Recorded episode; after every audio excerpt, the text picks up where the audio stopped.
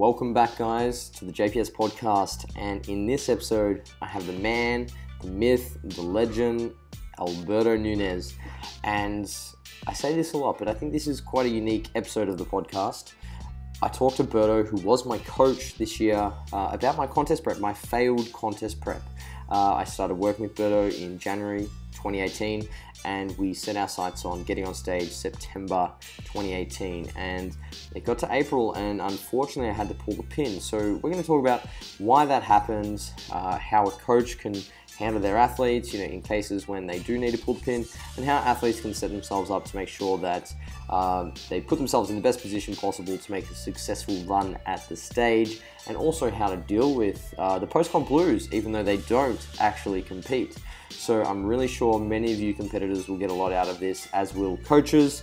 Uh, it's it's really insightful. Berto is full of wisdom and knowledge. So make sure you like the episode if you do enjoy it. Subscribe to the channel and enjoy.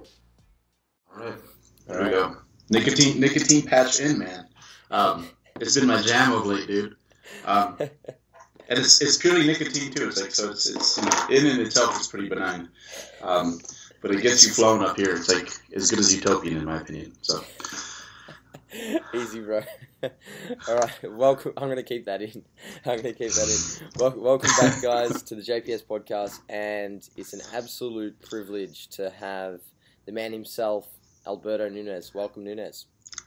Hey, what's up? So now they know this isn't a drug-free podcast, but hey, hey, someone here took. I know you took coffee. That's what you have right there, homie. It is, man. It is. It's decaf. Nah, not, not with two kids in this time of the morning. That's full strength shit. no, but guys, today I wanted to have a chat with Alberto. So some of you may know uh, that I attempted to get on stage this year, 2018, and Berto was the man in my corner helping me uh, lay out the plan and obviously execute that. But unfortunately, things didn't go to plan this year. Uh, and we're going to talk about that today because I think it's one of those topics that uh, athletes and coaches don't really talk about enough because yeah, we always see the success stories on social media. We always hear athletes talking about uh, the seasons where everything went well and they absolutely you know dominated their prep. Um, Excuse me, Alfred. Eden. Keep that in. no, it's all good. There we go. I'll be out soon, Eden. Um, so yeah, we're, we're going to get real with things today and talk about something that's been plaguing me for a little while. I've wanted to, to speak a little bit more openly about it for quite some time, um, but just haven't really had a platform to do so, or I have had the platforms, but I just didn't know how to go about it. And I thought it'd be a, a great discussion with Alberto, considering, uh, yeah, he's very experienced in this arena. So, Berto, let's wind the clock back. December 2017, uh, when I first reached out to you, and we began the process of setting up the contest prep, uh, you know, and the approach we took out of the gate. So, do you want to give the, the listeners, I guess, a bit of a background as to the prep, some of your your thoughts around how we started, you know, my starting position, what your thoughts were, all those kind of things. Mm-hmm, mm-hmm. Um, so I guess first of all, man, like whenever you get a high profile prep, like it just it makes my mouth water, you know. So and I'd consider you like definitely like a high profile prep. Like people are going to be watching. Uh, they're going to keep be keeping track of, track of your work. It's you know usually a, there's a good athlete there as well, and there's a lot of competitors that you know maybe they, they coach as well, and you know they're, they're decently have a pretty good reputation, but they won't take those athletes on. They won't. Like I know a lot of them. They're like nope. Um, just because yeah you do like it's stressful. It's stressful to um, you know when you're prepping yourself you, you're in charge of yourself but then here you are prepping someone else and their stuff is out there. Um, hey talk about pressure. We have spectators now right? Um, so yeah more spectators than we would have had at the show like when you think about it like all the people that would have been peeping into what we're doing. Um, so when I stop and think about it, it's like, oh wow, that can drive you insane. You know, that can definitely, yeah. Uh, yeah, give you some nerves. But no, I was I was super excited. I was I was I knew you were going to do the work. So I think that's why that was where I found the comfort in that. It's like you know what, this is a dude that just gets things done. Uh, we're on the same page for sure. um, you know, there isn't much need for buying there. You know, we we have, you know, we we understand the same stuff basically, right? We're from the same school. Um, so one thing we did that was unique is we got you in a good starting position. Um, and that was because you are a little bit more lower body fat dominant than than most men, I'd say. Mm-hmm. Um, and it, you know, it turns out you're not as lower body fat dominant as I thought. You're more, you're a little bit more like evenly distributed, but nevertheless, you know, you don't have the gut in the off season like I do. You know, um, so I'm like, you know what? Let's get you into a good starting position so that we have time, so that we can, you know, take the diet breaks when we need them. We can lose at a lose at a pace that uh, is going to allow us to conserve as much, you know, because you, in order to look like you lift at the end of a prep, you have to lift, and especially with a more advanced bodybuilder, it's like, whoa, you're babysitting like some, yeah, some pretty advanced adaptations, and like you're trying to keep those in an environment that's not necessarily ideal, right? So, um, so we set ourselves up so that we could, you know, only go so far. We didn't have to run a marathon and a half, basically. So our setup was great. I think we started in a great position, um, and then. Um, so the starting point was great, and then we came out of the gates flying too. We're like, let's get some of this easy stuff out. Um, I knew you'd be able to handle it, and and then from there we can kind of see how things are going and then work around the pace of your own body. But that was that was the that was the, the strategy coming out the gates. And i think that part was super well executed. I couldn't have asked for more there. Yeah i think um, I, I dropped down from it was something like 85 to to, to the mid 79s in like eight weeks. And i think from january through to to april like i started to in, in that 16 week period, I started to have what what resembled a few lines on my butt, and it, it was pretty mm-hmm. freaky. Like I had the full Christmas tree, um, and I was looking really good, and people were really questioning, um, you know, why are you doing this so early? You know, why are you looking like this now? Mm-hmm. You've mm-hmm. still got, um, you know, four or so months until you get to the stage because the goal was to get on stage uh, in September, and I guess, uh, yeah, for, for the listeners, do you want to explain why uh, it's so important to, to get ready early and why, you know, athletes should, you know, take a longer prep and potentially some of the, the drawbacks with a longer prep um, versus, you know, just, just going hard for that, you know, 16, 20 weeks uh, versus, you know, the, the almost nine month prep that we set out to do?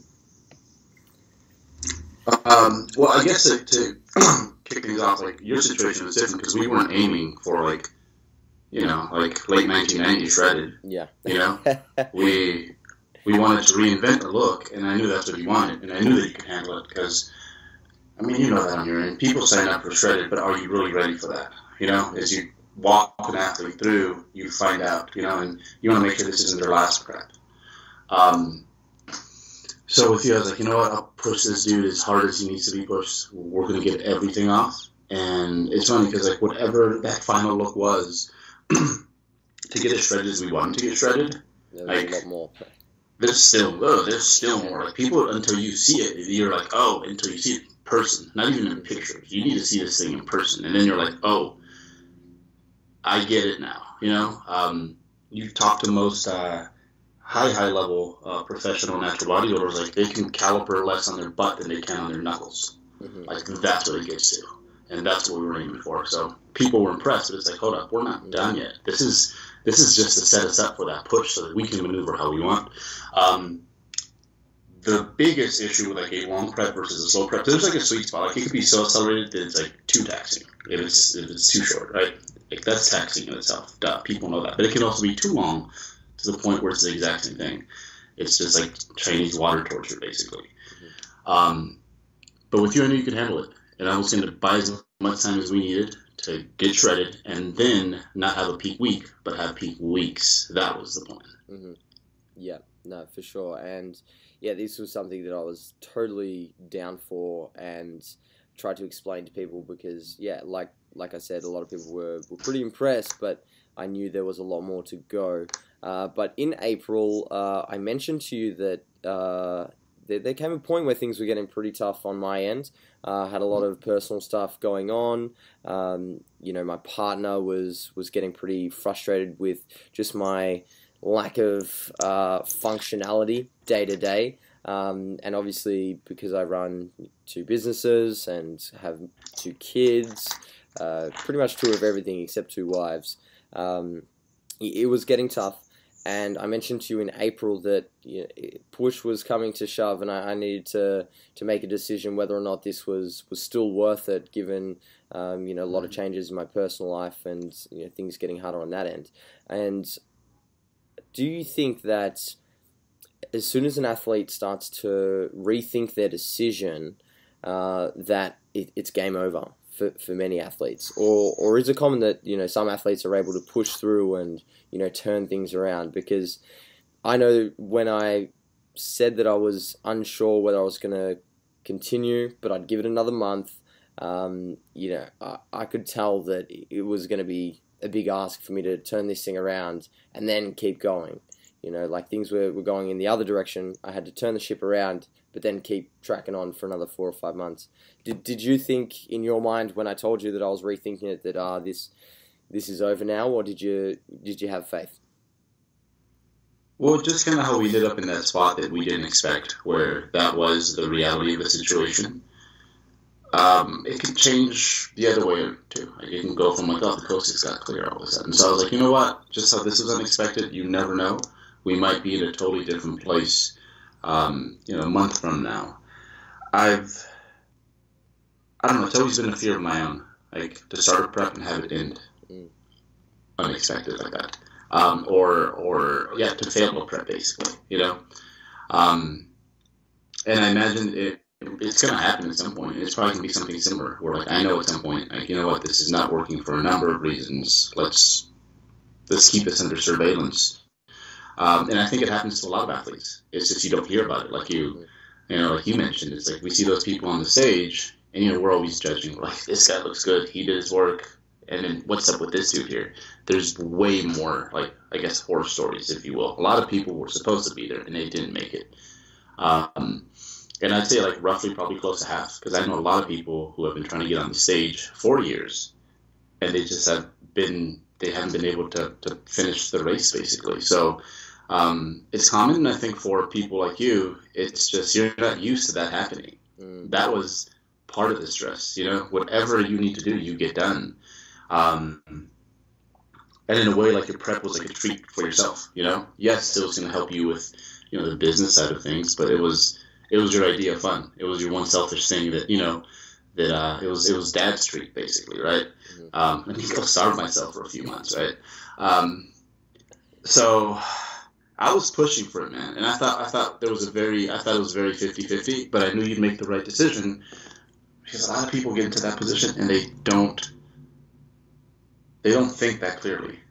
Like you know, it's not even an option almost, right? Um, it ends up being force fed, but for us it was a total decision where we took the time to look at everything and decide, okay, what is the best thing, like realistically, and we made that decision.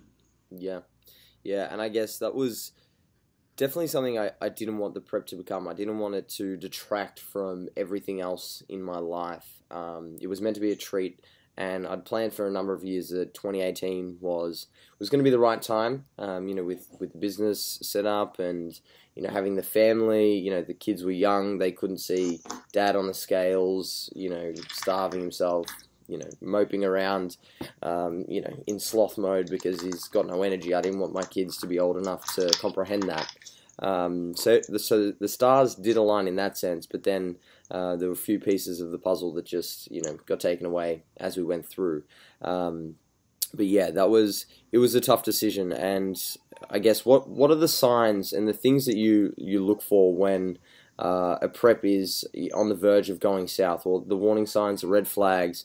Uh, what do you look for in a prep that signifies perhaps it's time to call it quits? Um, and when, when when would you advise someone to um, pull out of a prep? See, with you, wasn't the typical symptoms because usually it's compliance. Like when that starts to become an issue, you know, that's usually when it, you know, because someone who's very excited, you know how it is. Like if anything, I I, I kind of urge them to conserve energy early on. You know. It's like you know this is going to be long and dragged out. At some point, we will be four six weeks out, and you'll feel trapped almost. Like there's no room for error.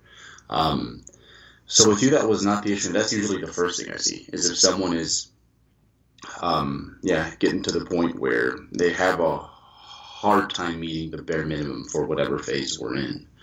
Um, but that was never really the case. It was just more so, yeah, you you had a firm understanding of everything that was going around you and, and how that was going to take its and how that was a distraction, how this wasn't the best environment to you know, you would have gone through and done everything, um, a lot of things wouldn't have gone done right, possibly like the prep itself, right? Um, but so yeah, with you, like it was, it wasn't the usual because usually it's compliance. Um, I'd say after that is uh, probably a disturbance in mood that's like far exceeds like the usual. Um, you know, because that, that is one of the symptoms of you know of, of um, of going on a you know long semi starvation diet is that yeah you will you're not as chipper you know uh, but there's a, like I've, I've yeah I've had people who like straight up they've never been depressed before and that is like legitimately what they're feeling and um, usually as soon as I hear that like I'm I'm all ears and I'm like all right how long has this been going on for um, how frequently does it happen throughout say a week and um, if this continues much longer, we're just we're done. And often I'm the one that has to pull the plug on the prep. Um, there's the other variation where I just and people hate to hear this, but I might have to take it a bit easier on the person. You know, maybe instead of getting 100% shredded, we have to get 95% shredded. You know, and it's something that you know we, we talk about during. Um, it's like I'm only going to push you as far as I think is is okay. Um, you know, it's, it's no different than creating a program for an athlete. You know, it's like, okay, you're kind of hurt, you're limping. I'm not going to throw these loads at you that are just like risque. You know, um, we're going to play a bit more conservative, and maybe things wake up. But yeah, usually it's unable to comply, and the the mood disturbance that far exceeds like what is normal in that situation. Mm-hmm. Yeah, no, and I guess the most important things that, that athletes can do to put themselves in, in the best position, which which I tried to do. I tried to, to tick all the boxes, you know, from the get go. You know, make sure I wasn't too overweight, that training was you know in good good place, um, that you know I was keeping my you know cardio in from an early point so that I build those habits. Um, you know, just the prepping and getting the food ready, all that kind of stuff. Um, but there's a little more that goes into it uh, in terms of the the position physically, mentally, the athlete uh, needs to be in, as well as their lifestyle before they even start a prep. So, what are some things that that athletes should be doing to, I guess, put themselves in the best position uh, possible, so that you know the potential mood disturbances, even though a lot of it's out of their control, you know, can be minimized. Um, you know, stress can be minimal. Obviously, they're you know just ready to you know knock this thing out of the park. See, one thing you had set up really well, because um, you know it is post prep. Like the blues are real. Like they're actually a little worse sometimes, even with with the food. Know, um, which is normal. Whenever any task is complete, that's kind of the feeling you get, especially if you are a doer. You know, you're like, I'm relieved, I'm satisfied, but there's something missing now. You know, um, and with you, you had enough things initially. It was like a healthy amount of things going on where I'm like, you know what, post prep gonna be great. We'll, you know, we'll gain our like, you know, six seven kilos like in three weeks. He'll be healthy. He'll be good. And then he has all these things he has to take care of. You know that he's gonna get to you know put a hundred in 10% into now. Um, so I think that's a big one. It's kind of keeping a yeah like a portfolio of happiness that is diversified, you know, outside of just like the contest prep. Um, but that it's pretty automated, just kind of like the contest prep, you know, because that's how you had your thing set up. It was pretty automated. You just check things off the list. You had every you got everything scheduled and ready to go. So all you have to do is do it basically.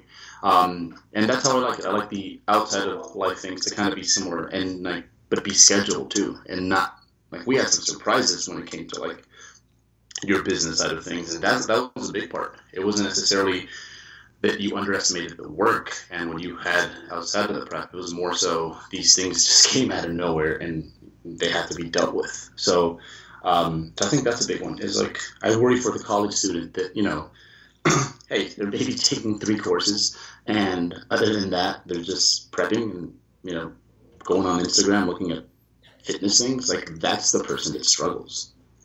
Yeah, yeah, no, I totally agree, and and that was something I, I wasn't as worried about uh, post prep um, because yeah, like you said, I, I had the family, I had the business, had so much to do, and I found this with a lot of my athletes. It's the ones who, you know, put their entire life on hold to do a prep and then try to pick up the pieces again. They're the ones who usually struggle the most, um, you know, post prep. And yeah, I guess uh, something else I wanted to, to chat about was, uh, you know, obviously I had these curveballs thrown at me, uh, which jacked up my stress uh, and fatigue quite a lot, um, and it played a big role in my inability to, to keep pushing through the prep.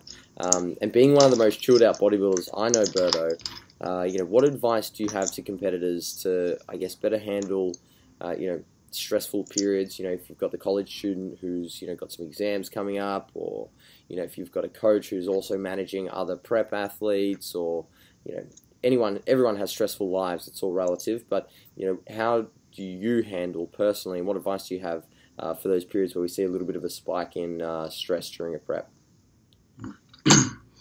So it's kind of how we do it with, uh, you know, we have a say just like the the standard microcycle for training, or that's that's a test. You know, like even your bro is a bodybuilder, they kind of think of it that way. Like this is my body parts. I will structure them in a way to manage fatigue, manage stress. Um, and our diet does the exact same thing at the micro level. We have refeeds, you know, uh, you know days off in the diet where we're eating enough. But like bigger picture, um, I think a, a contest prep coach that understands that you know everything is connected at the end. You know, there's if you kind of know what things are going to look like, you can have sections where like, okay, it's safe to push here. You know, let's back off a little bit there. And I think sometimes when people think of a contest prep, it's like it's supposed to be a downward spiral of like like your, with your calories and in terms of shittiness. And it's like, no, you can bring that thing up, you can bring it down, and you know you can take a lot of things into consideration. Like it's it's not out of it's, it doesn't seem that out of the box to think that hey, if we have a hard training week, let's up calories a little bit this week.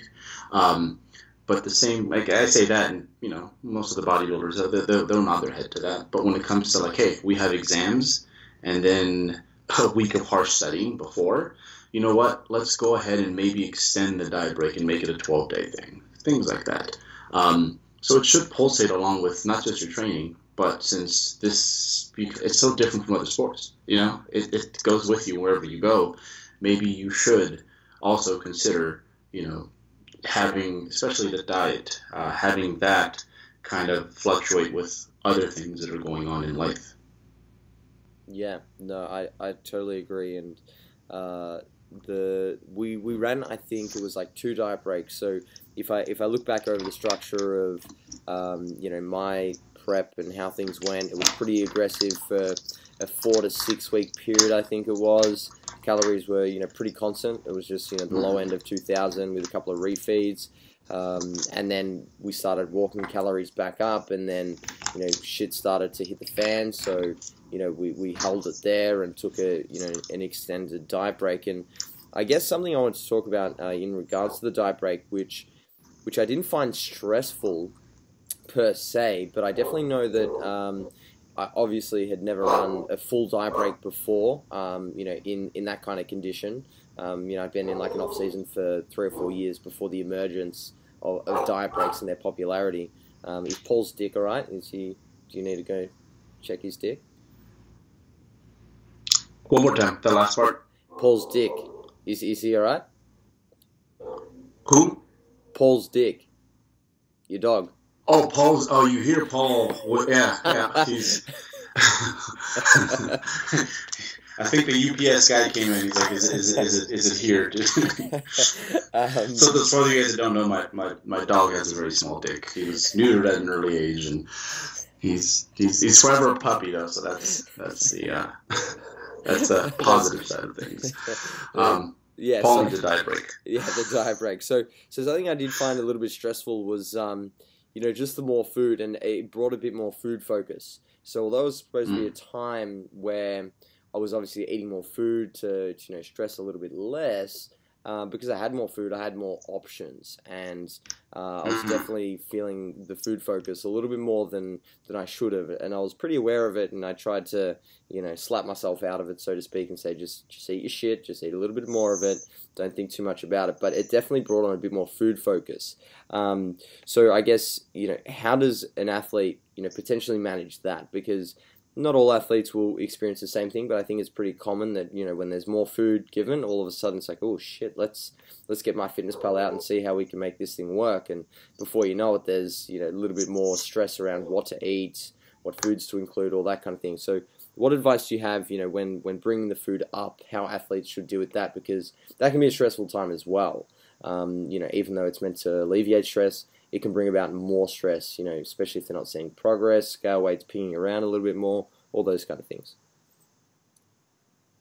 Yeah, I think sometimes having choices is, is what stress. Like that's the catch twenty two to a flexible dieting template. That people sometimes um, they don't have enough uh, structure set, and like you said, yeah, now when there's more food, hey, you're hungry at this point. Usually by the time the first diet break hits you, you know you, you like food a little bit more than when you started the diet. Um, and man, it's kind of like the the whole. I don't even know if this is an actual study, but I hear it referenced like all the time, like through like just like quick little like snippet videos. Uh, and it's like where they had a group of people, you know, they, they got to pick out of three chocolates, one chocolate, they taste the chocolate, and then they rate it on a 1 to 10 scale. And then you had this other group of people that had to pick from 40 chocolates, right? And then, the, so the group of people that got to pick from the bigger batch, they were less satisfied with, Mm-hmm. um, with their choice. So I think that's what happens sometimes is when you give yourself all these choices, you just you're it's, it's you're trying to quench something that you just cannot quench. So it's probably best to just have as many things standardized as possible and use flexibility when or you know modify and be dynamic when your diet when life does that to you when it's like okay you know i'm not at home for the next two days we're kind of just you know we're gonna you know we're gonna have to be on our toes a little bit more. Whereas if it's just a standard week diet break it's like you know what? Maybe you should just have a lot of the stuff you're already having in slightly greater quantities. No choices. That doesn't exhaust you. You know you you'll be more likely to to again it goes back to conserving energy when it when because we're, we're we're not getting enough energy through our diet. So it's it's important. It's super important. Um, and here we have this thing like we're all stress eaters at the end when you think about it. I mean like we train we eat so to you know counteract the stress. We're all stress eaters. And here's this week that's supposed to if anything help improve those markers and we're making it worse because you know we're adding all these different variables to it. So um, so yeah that's that's kind of the catch 22 and even i think i'm pretty dynamic as a dieter but even then there's some staples.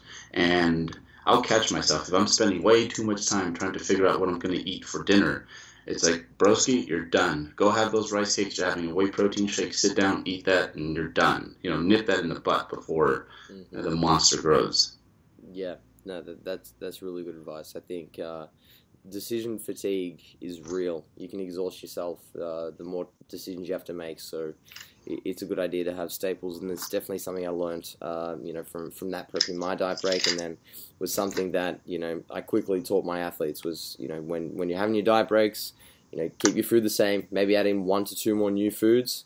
Um, but that's about it. Just increase your quantities. You know, make it easy on yourself. Um, but I guess in April, uh, you know, we had the chat, and I said, "Bro, I was done." Um, and man, it, it hurt. It hurt a lot um, because I felt like not only was I, you know, uh, for lack of a better word, failing myself. Um, you know, letting letting my athletes down, letting JPS down. Mo- most importantly, letting you know you and 3DMJ down. Um, you know, because like you said, it, it was you know, a, I guess a, a show and you know in the public eye, um, albeit a small one, but it was out there, um, and I struggled for for a few weeks. I, I didn't know what to do and how to pick myself up, even though I had all these other things going on.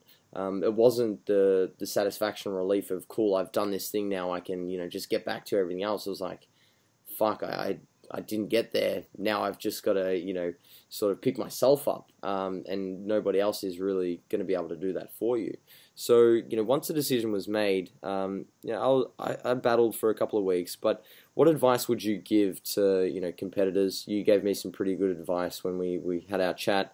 Um, you know, if they do decide that hey, prep's got to got to stop now. So I remember there was this one week. There was this one week where this is how crazy things were. You're like, you know what? I have a chill week. It's gonna be it's gonna be pretty relaxed. You know, it's gonna be normal-ish, is how you described it. And then, like, I remember looking on your Instagram, you're hosting a powerlifting meet. I'm like, for a lot of people, this would be like the the quarterly event. That, you know, that they're just you know they're losing sleep over, and like this is his chill week. So that's how that's where things were. Um, so and, and you know, again, it all kind of goes back to like if you're not failing, you're just not trying. Mm-hmm. You know. So the, it's kind of similar to hey, you going, you went for that rep on the squat, it did happen. You know, hey, kudos to you, you're going for it, and you knew that even without the surprises, that you had a lot on your plate, and that it was going to be a challenge, but that was part of the fun.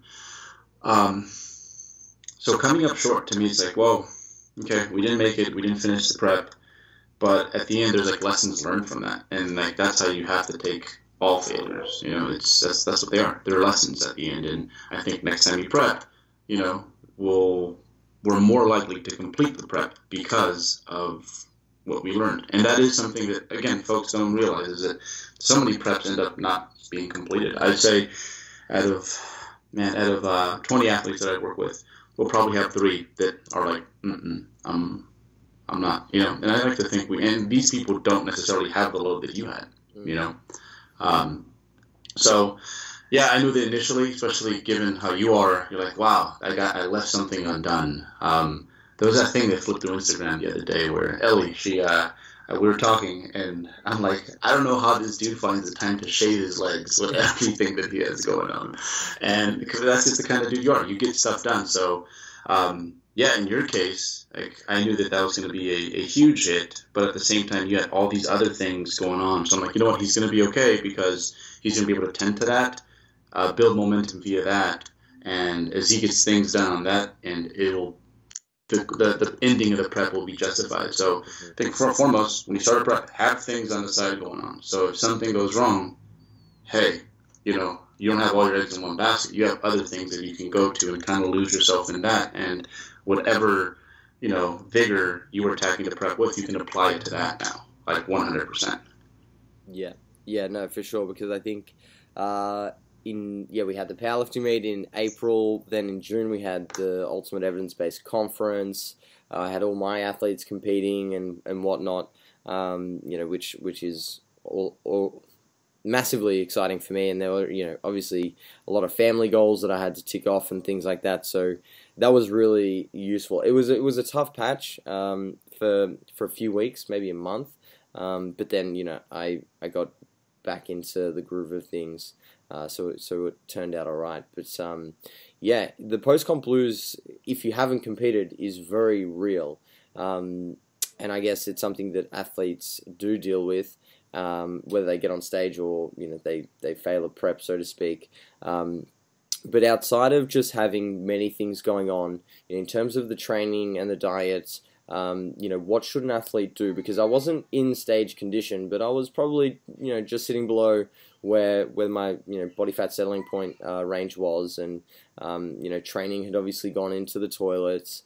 Um, you know, not completely, but it was not where it should have been. Um, so, so in that respect, what should athletes be doing post comp?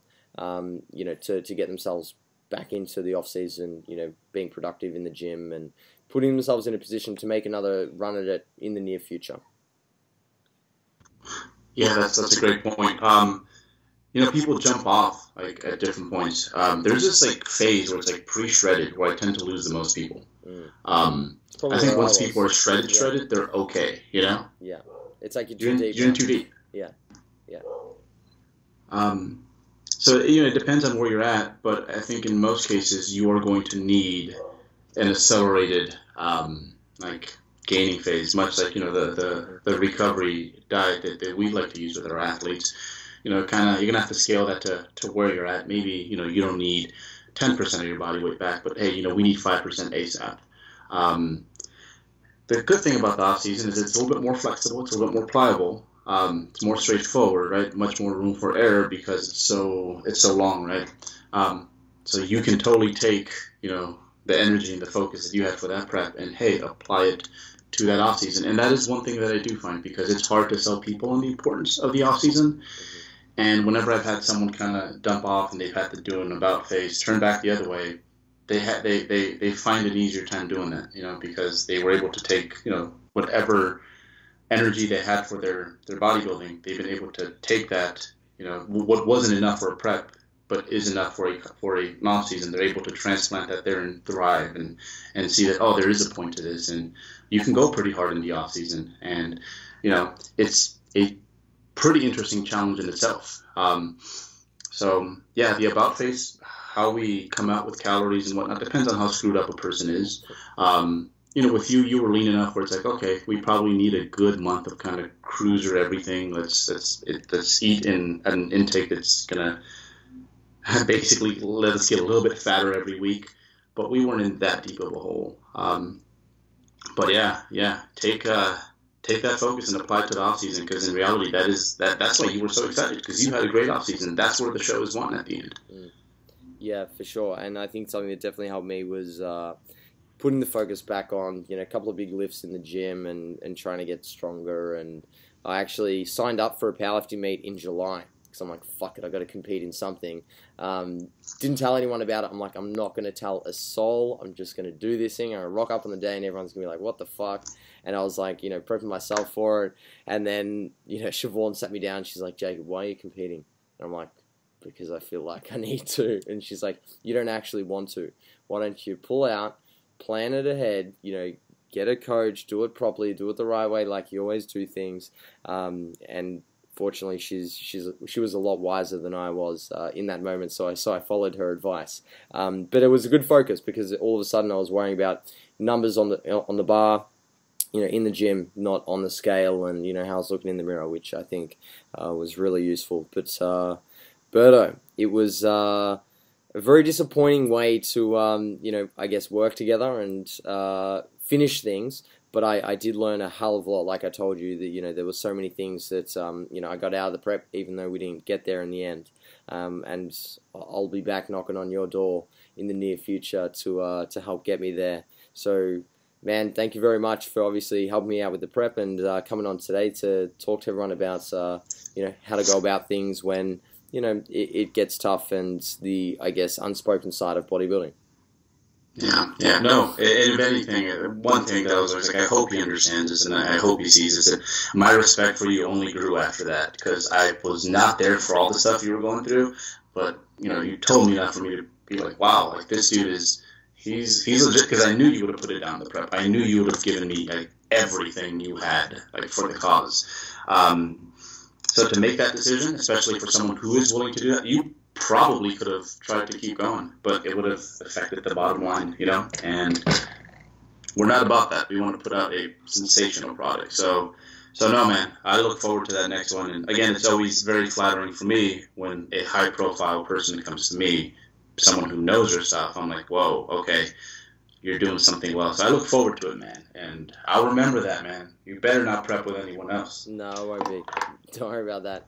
I'm loyal to 3DMJ with with the uh, with the bodybuilding, bro. No, thank you. It's uh, been a pleasure, Berto. Where can the listeners find you on the gram and websites, all that kind of jazz? Yeah, so uh, 3dmusclejourney.com. That is the website. We have uh, all sorts of good content there, a little bit of everything. We have the 3D Muscle Journey Vault, which is some courses. We're starting to, to get on that tip a little bit. Um, personally, I frequent the Instagrams the most. It's the platform that's most friendly to me, and I am able to, whenever I have an idea, I just spit it out, and that's super convenient. Um, so y'all can find me there, and um, I try to keep you guys informed when it comes to something new that I might feel most people need. You know, it's like, oh, this is a great idea. Let's throw it out there. Or even like my own training and like my own. I'm trying to be better about like showing the good side and the bad side of things because I've been guilty of only showing the highlights. So, and as we discussed it, it's not about that. But that's what makes the victories sweeter is those low points, right? Hundred percent. But uh, thank you very much for your time, man. Guys, I hope you enjoyed this episode. If you did, feel free to like it, share it, and get the good word out there. Thank you. Awesome, man.